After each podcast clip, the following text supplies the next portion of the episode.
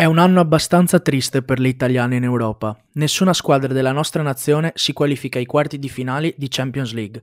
Una sola squadra in Europa League. Oggi andremo ad analizzare i sorteggi europei, tante partite romantiche e ricche di emozioni. Sigla e poi campo aperto.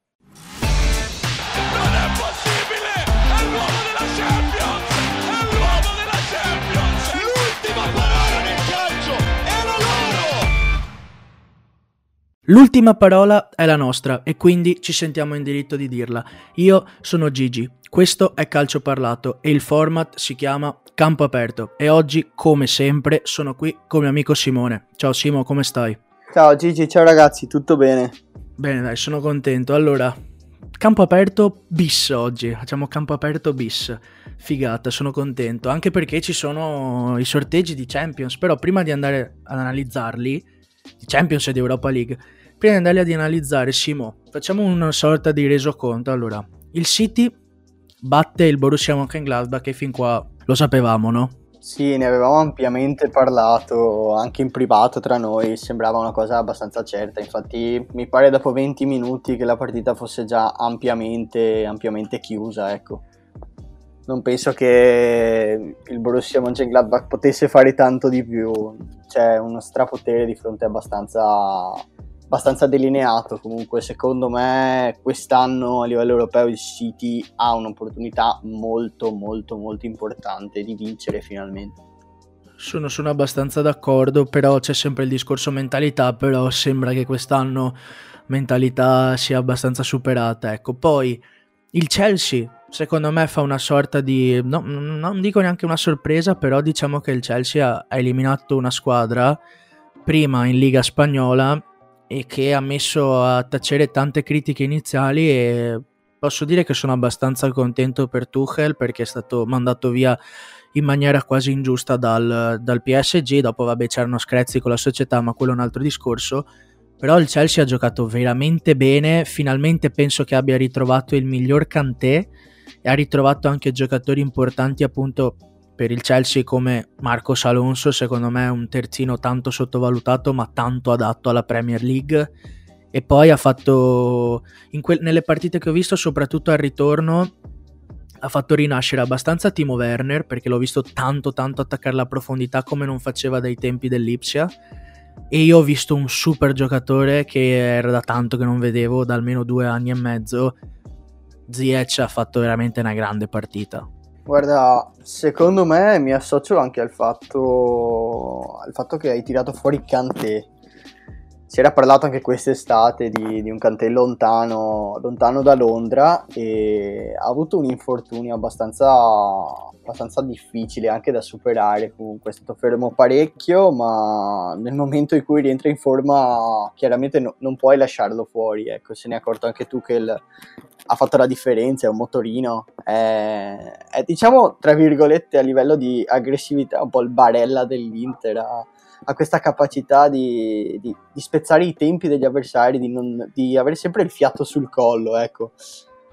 E, ehm, e, poi comunque ho visto, ho visto, bene anche Matteo Kovacic, comunque in generale il centrocampo del Chelsea rispetto al centrocampo dell'Atletico ha proprio, proprio chiuso, cioè Saul e Cocchi hanno fatto una difficoltà pazzesca anche soltanto a creare delle, delle azioni offensive. Sì, poi Simo ci sarebbe anche da dire, cioè io farei una puntata solo sull'errore incredibile, cioè gli errori incredibili che ha commesso il Ciolo a livello di tattica e tutto perché non lo so, si è inventato di rimettere questo 4-4-2 che in realtà quest'anno ha abbandonato totalmente perché gioca palesemente un 3-5-2 con Carrasco e Hermoso sulle fasce e invece si è messo Renan Lodi sulla sinistra che per quanto mi riguarda è uno dei terzini sinistri più, più scarsi che ho visto negli ultimi 5-6 anni No, magari mi sbaglierò, però secondo me è uno dei più scarsi che ho visto veramente, ma lo dico senza se senza ma. Però mi attacco al discorso di Kanté, cioè al 94esimo l'unica cosa che non l'ha portato a gol è stato che non mi ricordo chi fosse, però gliela passata da Emerson Palmieri e non a lui che aveva fatto una corsa da 50-60 metri, è veramente incredibile. Poi chiudiamo il cerchio delle inglesi, il Liverpool sconfigge eh, il Lipsia di Nagelsmann, mm, nonostante il brutto periodo Simo, il Liverpool ha fatto 2-0, 2-0 e per quanto mi riguarda ha fatto due ottime partite, la seconda un po' più combattuta della prima, però il Liverpool... Io dopo dirò la mia sul Liverpool, però, però è sempre il Liverpool, nonostante non abbia dei punti cardini in, in difesa, però il Liverpool eh, lì davanti è, è, sempre il Liverpool. È sempre il Liverpool e ha, aspetta, ha anche un bel Diogo Jota in più, secondo me, che non è da sottovalutare quel ragazzino lì, eh. Ah, guarda, eh, il risultato del ritorno effettivamente, eh, guardando solo il risultato un po' bugiardo, nel senso comunque è stata una partita abbastanza combattuta dove per carità il Liverpool meritava assolutamente qualcosina in più rispetto all'Ipsia. Comunque un Liverpool che tra andata e ritorno particolare fatica nel passare il turno non ha fatto, secondo me. Ha fatto due, due prestazioni molto importanti, soprattutto per, la, per, il problema che hanno in questo momento anche a livello di, di, Premier League, dove sono staccatissimi ormai. Hanno un periodo un po' no, viste le, le molteplici assenze. Appunto, Liverpool è sempre Liverpool e soprattutto, legandomi al discorso della Premier, quest'anno hanno solo la Champions anche perché la qualificazione in campionato per la prossima Champions League non è semplice, quindi occhio perché non hanno niente da perdere assolutamente. Devono giocare quella competizione alla fine e, e vedremo, vedremo. Poi eh, una delle favorite, Bayern Monaco, schiaccia sassi, concreta, non, non ho neanche più tante parole da dire, cioè rimane la squadra da battere. Rimane la squadra da battere anche se a mio parere a livello qualitativo forse quest'anno gioca meglio il City. Però l'impressione, l'ha detto anche Parolo nel post partita di, di Bayern Monaco-Lazio, l'impressione che ti dà il Bayern Monaco è quella di non volersi mai fermare, cioè sul 2-1 per il Bayern Monaco con un totale di 6-2 Alaba ha ringhiato fino alla fine su, su, sui difensori, sugli attaccanti scusa, della Lazio e qua è la mentalità della grande squadra che, che, va oltre qualsiasi altro tipo di discorso e devo fare veramente i complimenti a Flick perché ha una grande squadra, però la mentalità che gli ha dato non è, non è banale secondo me, assolutamente. No, no, mi trovo assolutamente d'accordo con te, effettivamente c'è proprio poco da dire perché fra andata e ritorno la, la superiorità della, della squadra, tra virgolette, più candidata comunque a riconfermarsi quest'anno perché veramente c'è poco da dire, eh, è la squadra da battere. Si può dire che il City sta, sta, giocando meglio perché è vero, il City sta giocando meglio, ma loro sono dannatamente concreti, dannatamente concreti secondo me. E, e sono ben strutturati, hanno, hanno, una quadra pazzesca, hanno un'unione tra i reparti pazzesca, hanno dei giocatori veramente, veramente importanti e soprattutto vedo, vedo, bene personalmente, ma forse anche perché un po' mi piace, vedo bene l'eroe Sané. Vedo molto bene l'eroe Sané quest'anno. Poi io ho un piccolo debole per questo campione, secondo me. Però... Ha messo un po' la testa a posto Simo rispetto, a, rispetto al passato perché alla fine non era stato convocato ai mondiali da Love e Guardiola l'aveva quasi messo fuori rosa. Quindi io penso che la testa a posto sto ragazzo l'abbia messa ed è fortissimo. Sì, sì, ma secondo me era proprio una questione anche di, di, dovergli tirare fuori un po' gli stimoli, nel senso, secondo me è un, un po' uno di quei giocatori che va punzecchiato, va punzecchiato nei, nei modi giusti per, per, fargli tirare fuori quello che può dare, può dare tantissimo un giocatore così, eh. Allora, Simo, poi la sorpresa, perché lo, non la voglio lasciare per ultima, ma la sorpresa si chiama Porto, che sbatte fuori una squadra che è da 9 anni che vince lo scudetto da noi in Italia, che ha raggiunto in questi nove anni due finali di Europa League, una semi- di Champions League scusate, e una semifinale di Europa League, che però si vede sconfitta da, da, dal Porto. Oggi non parleremo di Juventus perché dobbiamo parlare di Champions League e Europa League e di, delle squadre che sono passate. Ma questo Porto può finire lì il percorso oppure, oppure no? Secondo me il Porto è la classica squadra da mentalità europea, però dopo analizzeremo chi ha beccato e vedremo. Guarda, eh, te la dico così, secondo me il Porto è un po' il rompicazzo di questa Champions League quest'anno, ok? Questa è la mia, la mia modesta opinione, nulla togliere a, al Porto, eh. però forse anche un complimento dire che la squadra era un picazzo, eh, personalmente. E ha beccato il Chelsea, ha beccato il Chelsea che, di cui abbiamo già detto che comunque ha trovato una bella una bella sistemazione sia, sia in campo che comunque come, come, idea, idee di gioco, mentalità come gruppo. Ecco, come gruppo li vedo molto affiatati. Però il Porto, il Porto ha dimostrato di essere un gran gruppo, eh? quindi non, non, sottovalutiamo il gruppo, il gruppo squadra che ha il Porto e soprattutto eh, il, quello che può dare un personaggio come Pepe il simbolo di questa squadra. Cioè, a livello di mentalità, Pepe può dare tantissimo. Penso che sia stata una delle. No, non per, perché magari io non tifi Juve, ma proprio da appassionato, penso sia stata una delle prestazioni più commoventi che ho visto negli ultimi almeno 5 anni a livello singolo. Perché è un giocatore che si è fatto 60 minuti da quando anche il porter era rimasto in 10 con uno stiramento e nonostante tutto è rimasto in campo, può essere magari un figlio di Troia come può essere soprannominato così anche Pepe, però, però secondo me sono quei giocatori che vuoi avere quando, quando sei in difficoltà, uno come Pepe lo devi avere.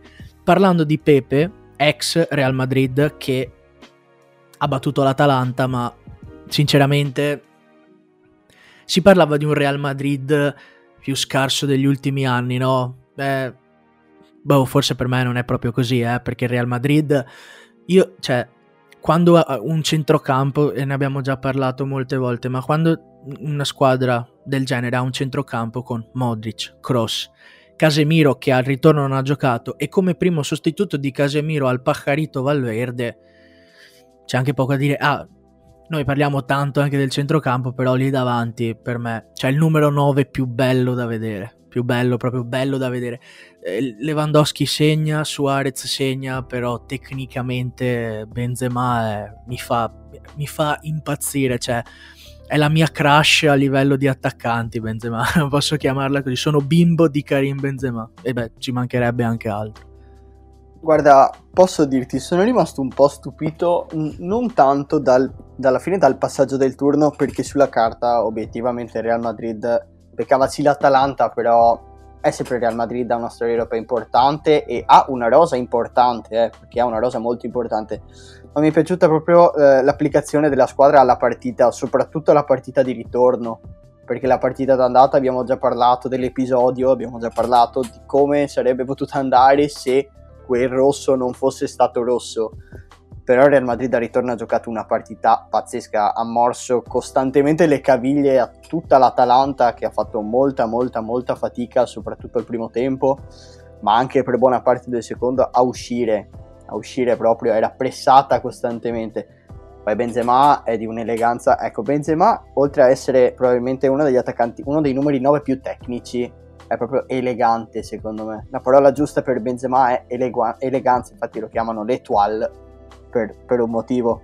Io Simo non so il francese, però mi, mi, mi, fido e posso dirti che secondo me Benzema è proprio quello che hai descritto. Io voglio solo aggiungere una cosa, che abbiamo tanto bistrattato, no? Questo modulo a tre. Noi interisti inizialmente, ma anche in generale per l'Europa si diceva, ah ma questo, questo modulo a tre non è europe- europeo. E dopo ti ritrovi il Ciolo Simeone che a parte l'ultima partita ha giocato quasi tutta la stagione con la difesa a 3 sia in campionato che in Champions League. Il, il, Real Madrid che sta adottando e ha adottato una sorta di difesa a 3, almeno nel primo tempo è stato così, contro l'Atalanta. Il Chelsea che gio- da quando c'è Tuchel si è messo nuovamente a 3 e dopo essere stato a 3 con Antonio Conte. E anche il Borussia Dortmund ogni tanto alterna queste partite con la difesa a 3, anche il City. Quindi proprio, proprio non moderno e non europeo non è questo modulo. E mi accodo per parlare dell'unica squadra italiana. Adesso parliamo di Europa League, dopo analizzeremo tutti i sorteggi. Parliamo dell'unica squadra italiana che gioca a 3, rimasta in Europa ed è la Roma di Fonseca, quindi intanto complimenti perché è l'unica squadra che è rimasta a rappresentarci.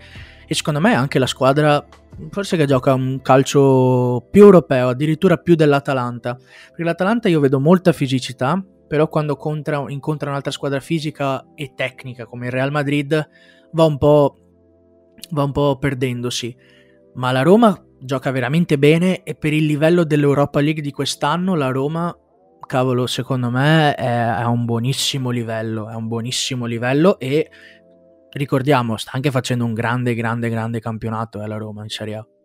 Guarda, eh, mi accodo prima al discorso dei moduli e, e, ho un'immagine lampante in testa in questo momento che è eh, Antonio Conte al Chelsea che porta per la prima volta questo modulo a 3, ok? e, e, che dà un pochino l'idea, soprattutto al calcio inglese, di una possibile variante. Loro che sono sempre stati fissati comunque con una difesa a 4.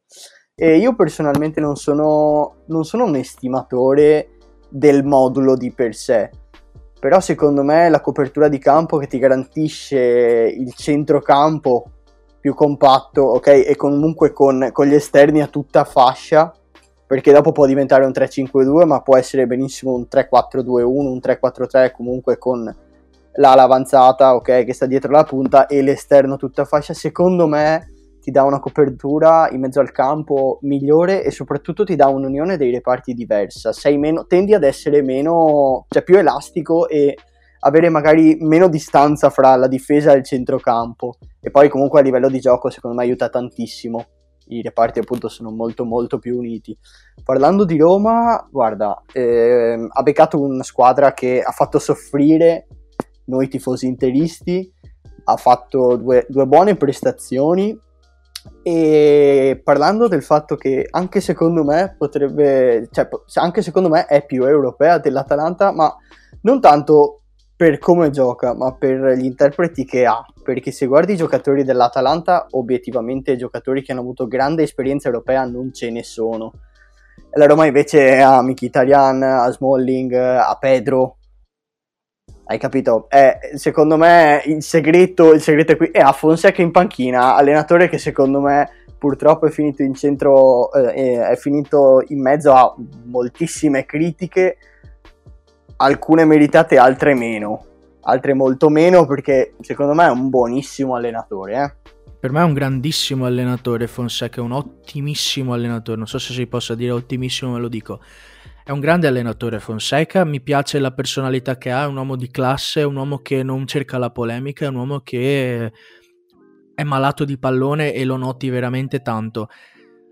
Parliamo di Europa League. Allora, il Milan è stato eliminato dallo United proprio ieri sera e lo United, parliamo appunto, noi abbiamo detto che parliamo di quelle che sono passate, lo United che però non ha impressionato in questo doppio confronto, però ha certi giocatori, vedasi Polla Bill Pogba che effettivamente appena entrato ieri abbiamo, almeno io ho avuto una sensazione di strapotere tecnico che non, non c'entra, cioè sembrava che stesse giocando con la primavera, capito Pogba? Ieri giocava con la primavera lui è entrato e si è messo là, camminava, forse anche senza forse, anche fuori forma, però ha fatto il gol che è fantastico secondo me a livello tecnico. E poi ha fatto due o tre stop che se l'è portata via tipo in, in un mini sombrero che è veramente che dici non è, non, è, non, è, non è della stessa qualità degli altri. Però tutto sommato lo United sì tanti assenti però non ha impressionato. Cioè il Milan Pensavo uscisse sconfitto molto peggio da una squadra come lo United che è vista come super mega iper favorita di questa competizione, o no Simo? No, no, no, assolutamente. Guarda, eh, secondo me, allora, la partita in scioltezza di Pogba è l'opposto della partita dello United. Perché Pogba è entrato in campo proprio, appunto, come hai detto tu, come se fosse quasi la primavera. Quindi stop, sombreri, un gol che viene secondo me un attimino sminuito perché sembra tanto facile ma in realtà facilissimo non è. Ok, eh, ho, sentito, ho sentito che è il classico golletto, mi è stato detto. Per me non è assolutamente un golletto e per l'importanza che ha avuto ancora meno, ecco. E uno United comunque, visto che noi parliamo di chi è passato, io ti dico uno United che onestamente resta favorito per la rosa ha delle problematiche di infortuni importanti, però deve trovare, deve trovare assolutamente un cambio di rotta, perché non è in questo momento non è assolutamente, non è assolutamente tranquilla. Chiaramente ha, ha, dei giocatori in rosa, una squadra nettamente superiore, nettamente superiore, però secondo me non, non, non ti dà niente in questo momento. E ehm, io però ti dico, onestamente, devo, devo parlare un secondo di Milan, ma non tanto per... Forse semplicemente per ripetere quello che è stato detto. Al Milan vanno fatti dei complimenti, secondo me, perché il Milan comunque ha giocato due grandissime partite con una rosa completamente dimezzata, probabilmente avranno avuto 13-14 giocatori disponibili per la partita di ritorno e, e comunque hanno giocato, hanno provato in tutti i modi a battere uno United che poteva essere abbattibile probabilmente con, eh, con, qualche, con qualche assenza in meno magari, eh. Questo, questo, è il mio pensiero. E comunque alla fine sono usciti per un gol. Lo United ha fatto il minimo indispensabile per passare.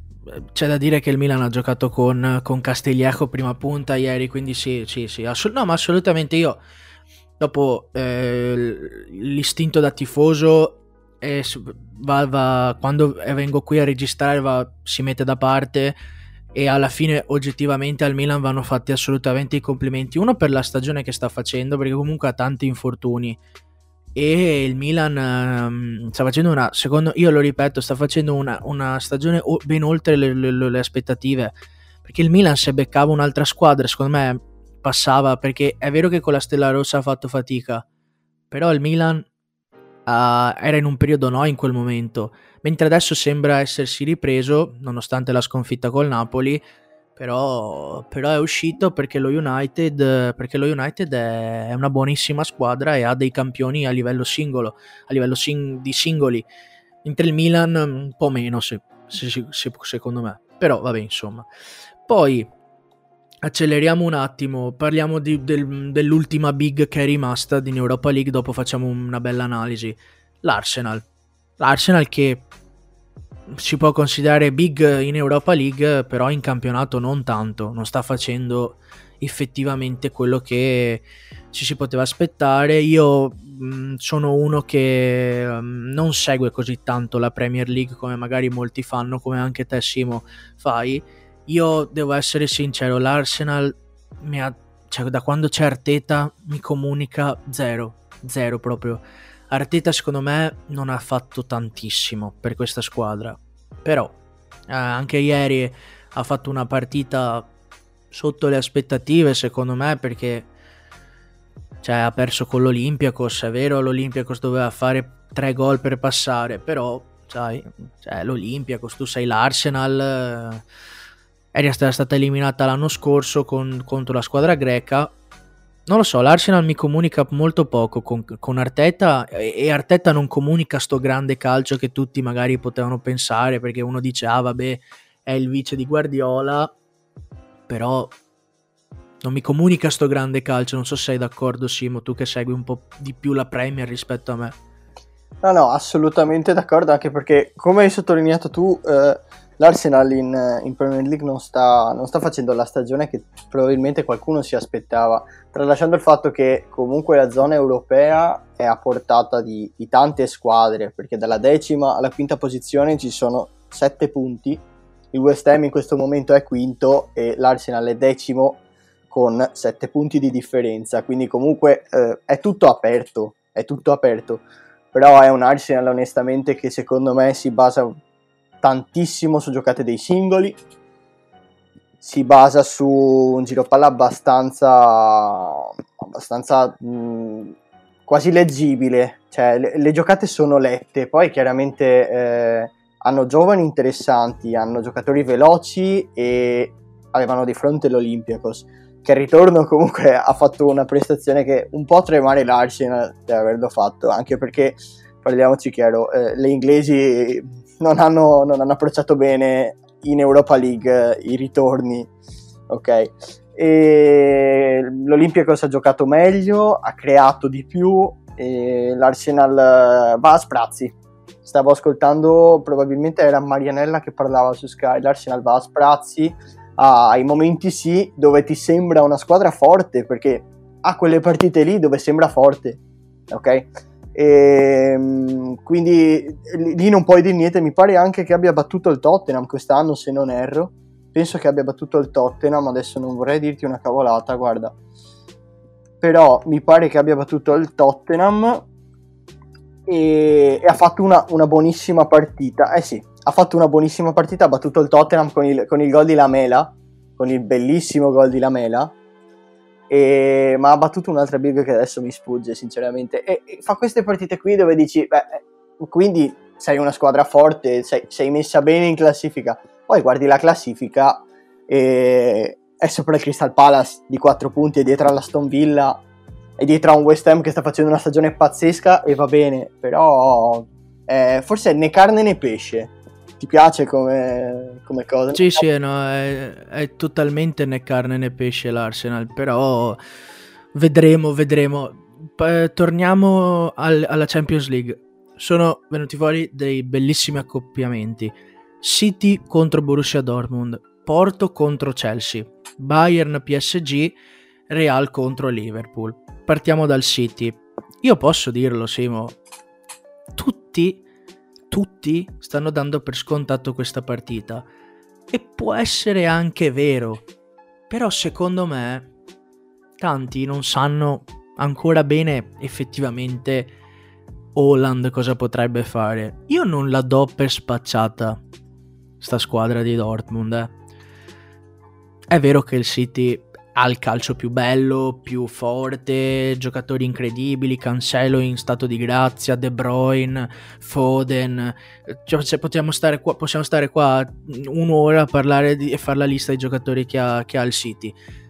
Però il Borussia, io non la do per... non lo so, non mi viene da darla così tanto per spacciata come fanno tanti, eh. Guarda, allora, eh, partia- partiamo da, mh, dalla realtà, dai dati. Allora, il City ha vinto ha 71 punti in Premier League. Eh, non voglio dire ha vinto la Premier League, ma ha un po' di punti di vantaggio sul Manchester United con una partita in meno, perché ha 14 punti di vantaggio. Segna 64 gol e ne prende 21. Ha perso una partita dopo 21 risultati utili consecutivi.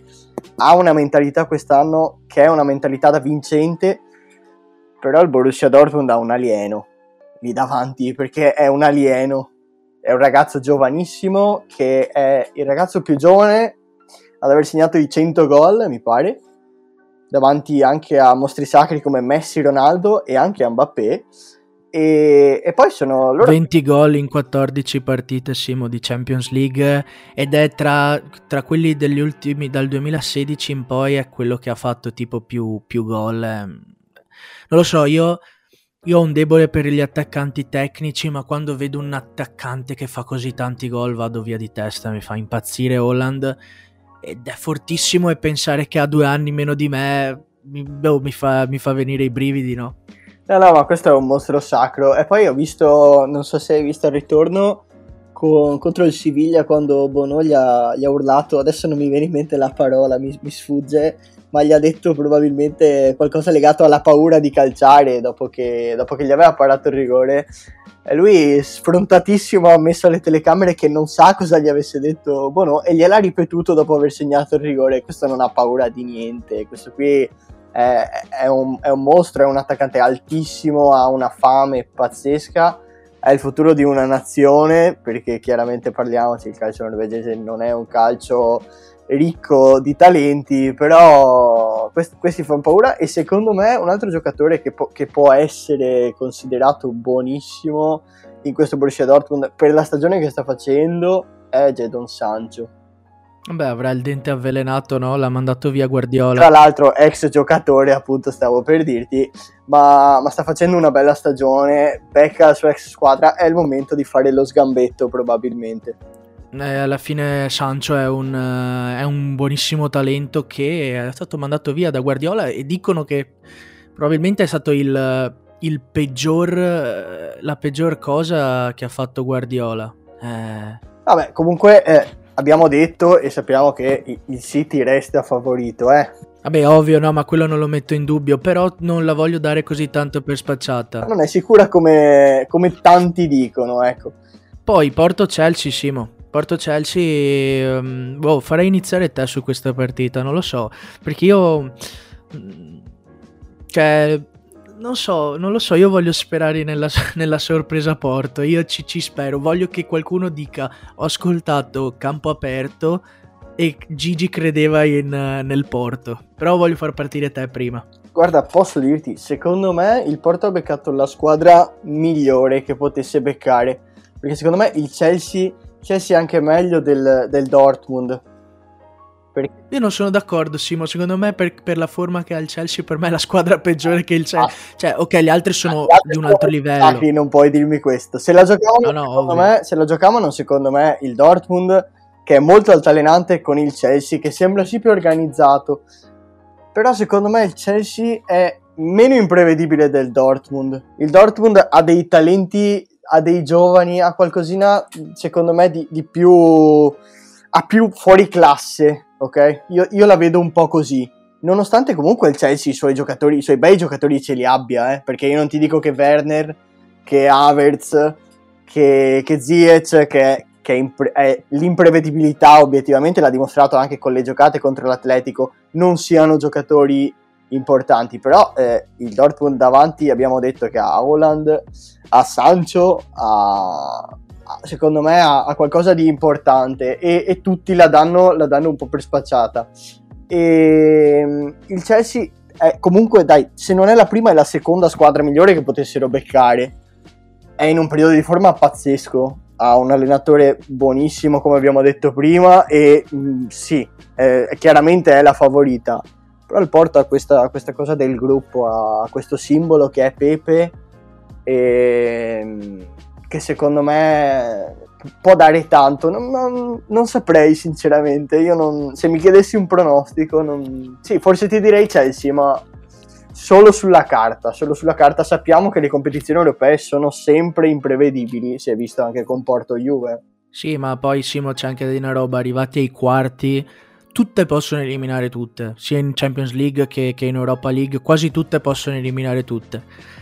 E poi adesso arriviamo a due partite. Beh, abbiamo parlato comunque di due partite secondo me che hanno un, un, po' di fascino, ovvero il City a Guardiola, che è comunque un ex Bayern, e il Borussia Dortmund, sappiamo la rivalità, e soprattutto hanno Holland, che il padre giocava al City, e Jadon Sancho, che giocava al City e quindi c'è un po' di questa, di questa rivalità. E poi Porto Chelsea, eh, non so, io lo trovo molto romantica perché è una sfida abbastanza europea. Sono venute fuori moltissime volte ehm, dei confronti tra Porto e Chelsea, e poi c'è quella cosa comune che si chiama Giuseppe Mourinho, anzi, quella persona comune che si chiama Giuseppe Mourinho, che rende tutto un po' più, diciamo, più, più romantico.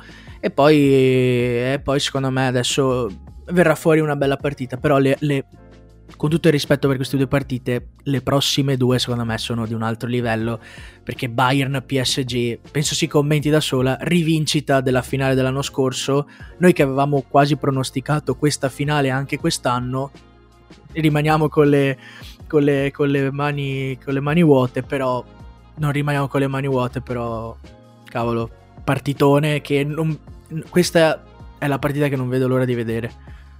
Eh sì, assolutamente sì. Noi, noi l'avevamo pronosticata, purtroppo il sorteggio non è stato assolutamente d'aiuto e purtroppo una delle due squadre eh, si fermerà ai quarti e questo secondo me è veramente triste. Eh? Da, un, da, un, lato, da un lato è triste, da un lato verrà fuori una partita stupenda. Però è anche il bello della Champions, no Simo? Che magari, non so, il...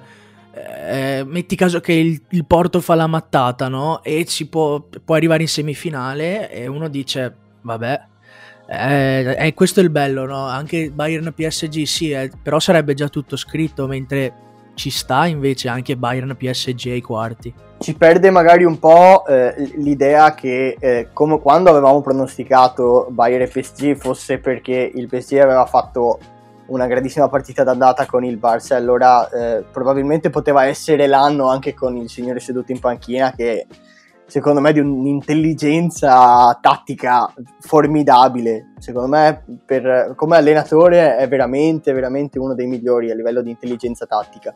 E, però, però sì, però ci guadagna la partita, ci guadagna mm, l'andata e il ritorno di questo quarto di finale che è sicuramente il più importante. Ci sono i campioni in carica da battere, c'è l'astio per la finale dell'anno scorso, tra l'altro non si parla di una sconfitta eh, larghissima per il Paris Saint-Germain perché è finita 1-0 alla fine, quindi non, non, è, non è, una cosa... Però chiaramente eh, la sconfitta, eh, penso che ci sia un po' di, un po di voglia di, di, rivalsa per il Paris, che quest'anno sta giocando in maniera completamente diversa in campo europeo. Il campionato è qualcosina di diverso.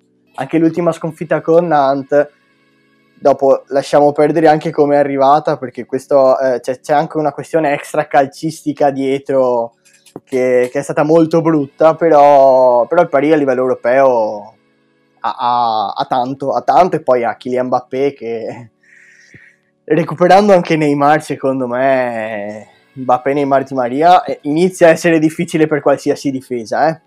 Io sono d'accordo con quello che aveva detto anche Paolo Condò e mi attacco al discorso di Neymar. Neymar secondo me è arrivato al punto, dato che non ci sono né Messi né Cristiano Ronaldo, di, ve- di far vedere che doveva essere l'erede di quei due là e adesso dimostralo.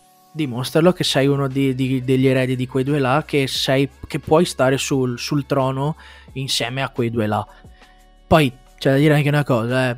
tedeschi e francesi non è che si amino, quindi anche qui un po' di astio ci potrebbe essere. Però c'è astio anche nell'ultima partita, Simo, perché è un remake di un'altra finale, di una finale un po' tragica per il Liverpool che va a incontrare il Real Madrid. Questa posso dire che a livello di fascino è la più bella, anche perché ci sono 19 Champions League, non poche, non, mol- non poche. E il Liverpool quest'anno, come avevo detto prima, ha una competizione, il Real è a meno 6, comunque può ancora giocarsela in Liga, però, però sono due squadre che, cioè tu dici Real, cont- Real Madrid contro Liverpool e tu sai che annusi e dici UEFA Champions League. Questa è la più bella, questa è la più bella e secondo me è anche la più imprevedibile fra tutte. Io sono, io sono proprio fermamente convinto di questa cosa e secondo me sarà quella che, eh, che guarderò incollato, incollato al divano. A parte che devo dirti la verità, mi piacciono un po' tutte. Le ultime due su tutte, ma mi piacciono un po' tutte. Questo sorteggio è bello, ha scombinato un po' le, le idee di possibili finaliste, magari come, come abbiamo detto prima, però cioè, ti, ti, può dare tante emozioni. E, ehm, fino, ecco, io ti dico una cosa, un mese e mezzo fa probabilmente, anche due mesi fa, non avrei visto né una né l'altra squadra eh, così, ok? Così e magari neanche arrivare fino, fino, a questo punto. Alla fine comunque non hanno avuto due sorteggi pessimi agli ottavi, però adesso la sfida secondo me è, è molto infiammata. Dopo hai ricordato benissimo tu la finale con Karius protagonista e quindi il Liverpool ha il dente avvelenato, il Liverpool ha dei problemi, il Real Madrid invece secondo me sta un pochino uscendo, uscendo fuori, è in un momento di forma importante, gioca un bellissimo calcio e forse gioca un calcio, io lo vedo tanto diverso dall'ultima Champions del Real Madrid. Non so se, se tu vedi qual- cioè, se tu vedi tanto sì. io lo vedo abbastanza diverso. Madonna. Ma nettamente, Simo, nettamente diverso. Anche perché, come ti ho detto, adesso sta adottando questa difesa semi a 3 che ogni tanto viene fuori con Lucas Vasquez che a inizio stagione avevamo visto addirittura terzino. Adesso è riadattato come esterno tutta fascia e ala che conclude. È un calcio nettamente diverso. Il Real Madrid il Real Madrid ragazzi rimane sempre il Real Madrid io lo dirò sempre, finché c'è quella squadra con la maglia bianca in Champions, e quella lì è una di quelle squadre che partirà sempre, nella mia testa partirà sempre favorita, non esiste il Real peggiore, il Real migliore. Il Real, per un motivo o per un altro, rimane la squadra favorita. Tu dici, ci sono state belle partite sorteggiate in Champions. Secondo me in Europa League ce n'è solo una, e l'ha beccata la Roma, e partiamo da questa. Ajax contro Roma, Simo, come la vedi? Io mi sono fatto un'idea e dopo te la dico. Allora, poteva andare peggio ma poteva andare anche un filino meglio forse. Eh. Sicuramente ha evitato, evitato il Manchester United, però ha beccato forse la squadra che ha giocato meglio andata e ritorno di, di Europa League per quanto riguarda gli ottavi. E, ehm, è un Ajax chiaramente sulla falsariga degli ultimi Posso dire una cosa, Simo? Io ho visto diretta gol ieri sera. Io non ho visto tutte le partite. Cioè, io ho visto diretta gol no, su Sky. Non ho visto magari solo il Milan. Quindi io mi sono visto anche Young Boys Ajax. Ma non hanno dato un rigore allo Young Boys. E, e gli hanno annullato un gol che in, una, in, un totale di 5 gol che aveva fatto l'Ajax per un rigore tra la, per un scusami per un fuorigioco che tra l'altro secondo me sì, va a influenzare, però eh, non la prende neanche il giocatore che era in fuorigioco, la prende l'altro. Giustizia per lo Young Boys. Giustizia per lo Young Boys. Ti lascio continuare sull'Ajax. Dopo non avrebbe sicuramente influito sul passaggio del turno dell'Ajax. Però secondo me sono cose che, cioè, appunto per questo, per questo motivo qui, eh, il rigore è eclatante e, e anche il gol annullato, secondo me, se prendi 10 arbitri, 8 lo, lo, danno e 2 lo annullano. Cioè, non, diciamo che forse ha voluto essere addirittura cattivo anche l'arbitro, oltre al risultato che comunque per lo Young Boys eh, era forse un, un, po', un po', severo, eh, l'arbitro sicuramente non ha, non ha fatto non ha dato quasi il contentino che probabilmente lo Young Boys si meritava anche. Comunque sì, è un Ajax che secondo me appunto ha giocato benissimo entrambe le partite con lo Young Boys è la classica squadra di giovani da una parte e di esperienza anche europea dall'altra, perché comunque sono tornati dei giocatori che hanno iniziato la carriera lì. Parliamo di esperienza, chiaramente viene in mente Blint, che, che ha vinto l'Europa League proprio contro l'Ajax, tra l'altro, per poi tornarci. E la Roma comunque c'è una cosa da dire sulla Roma secondo me ed è una cosa che tu sai di cui abbiamo già parlato che probabilmente è meglio così. Perché sinceramente io penso che sia meglio Roma Ajax di Roma Granada. Per, per la Roma più che altro, per, per come approccia le partite la Roma, per come approccia le partite importanti sulla carta, quindi contro squadre più blasonate rispetto a come approccia le partite contro le piccole o le meno, o le meno importanti. Ecco, quindi secondo me eh, viene fuori qualcosa di molto interessante. La Roma ha dei giocatori molto validi, ha un allenatore valido è contro una bella squadra, ma mh, mm, non mi sento di dire che sia così, sia così scontato magari che un Ajax possa, possa stravincere. Ecco, secondo me è, bella, è, un, è un bel turno, è un bel turno e la Roma può giocarsi benissimo tutte le carte anche per arrivare in fondo. Eh. Io ti dico proprio così, la Roma passa. Io te la dico, te la butto là proprio, la Roma per me passa. Perché, boh, ho fiducia in questa squadra e poi dato che non ci sono più le mie acerrime nemiche, tra virgolette, io sinceramente vado a simpatizzare proprio la Roma quest'anno.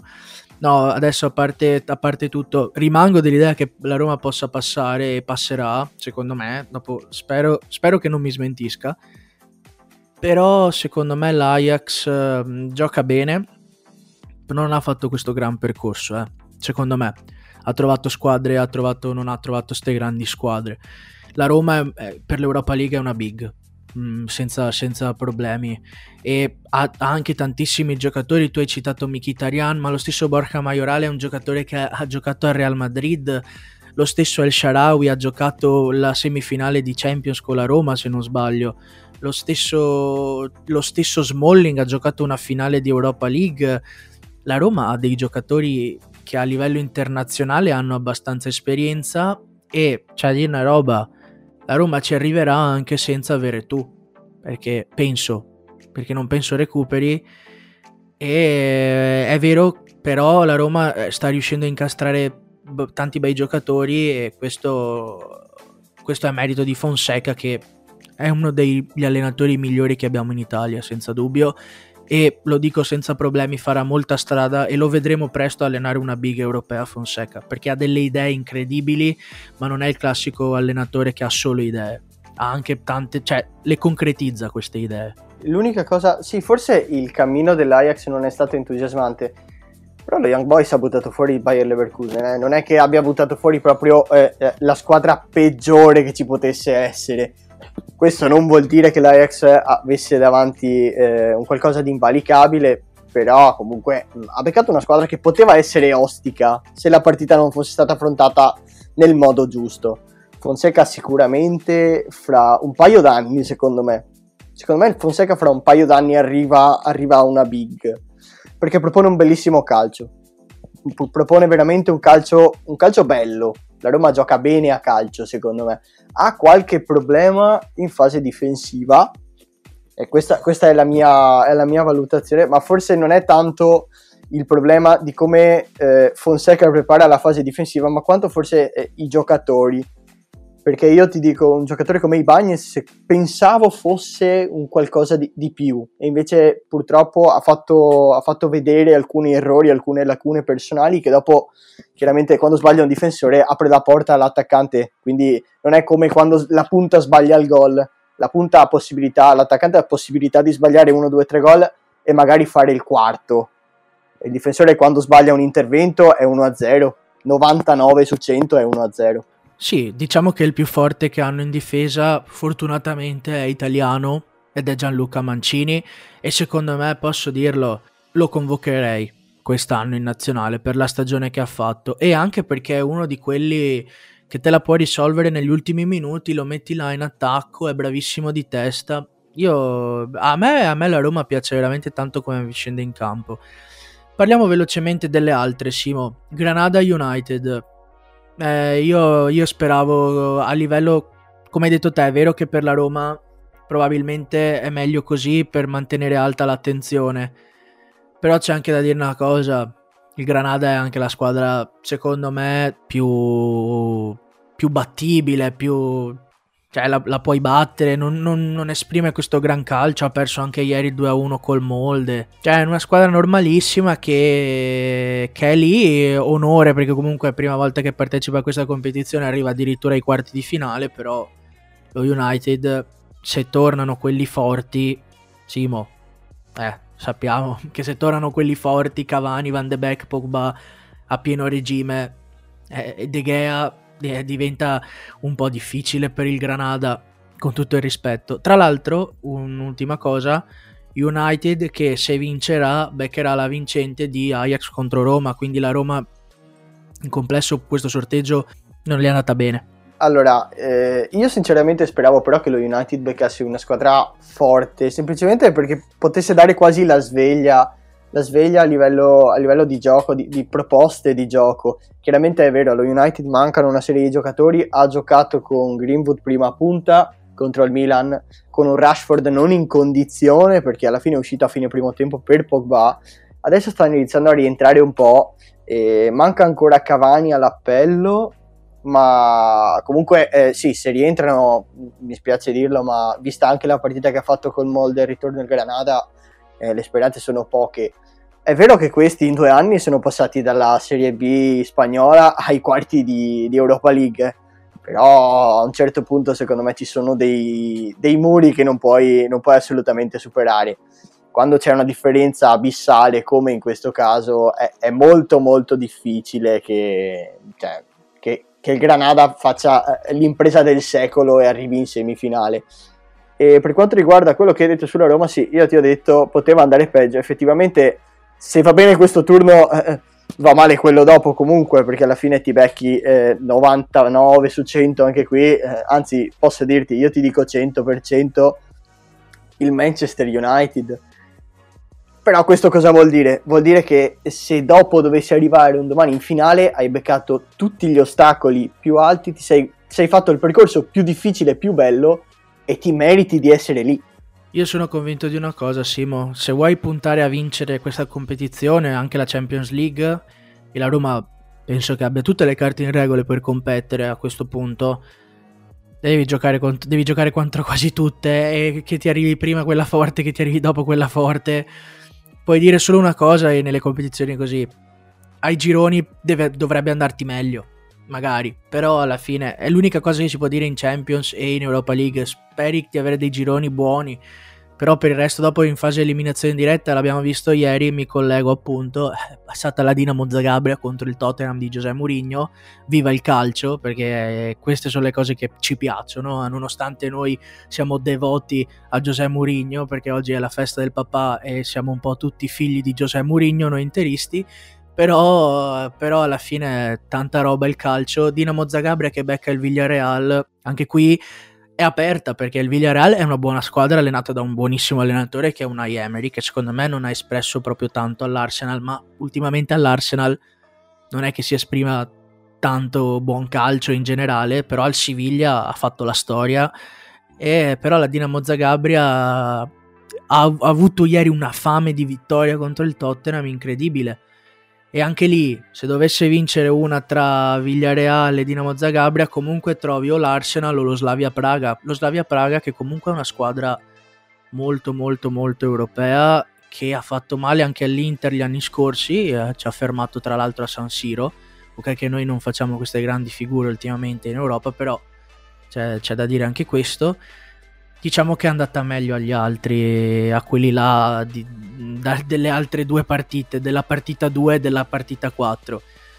Vedremo, perché comunque sono partite, sono partite interessanti. Simo, io, io andrei in chiusura perché comunque sono 51 circa minuti, 52 e direi che è anche ora di, di andare a fare... No, niente, scherzavo, è anche ora di andare Comunque ricordiamo i quarti di finale di, Euro- di Champions League sono City contro Borussia Dortmund, Porto contro Chelsea, Bayern Monaco contro PSG, Real contro Liverpool e la vincente di Bayern PSG andrà a giocarsela contro la vincente tra City e Bayern Monaco.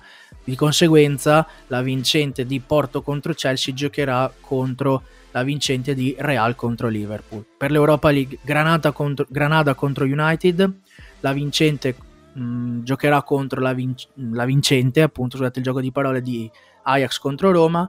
La vincente di Arsenal contro Slavia Praga giocherà contro la vincente di Dinamo Zagabria Villarreal.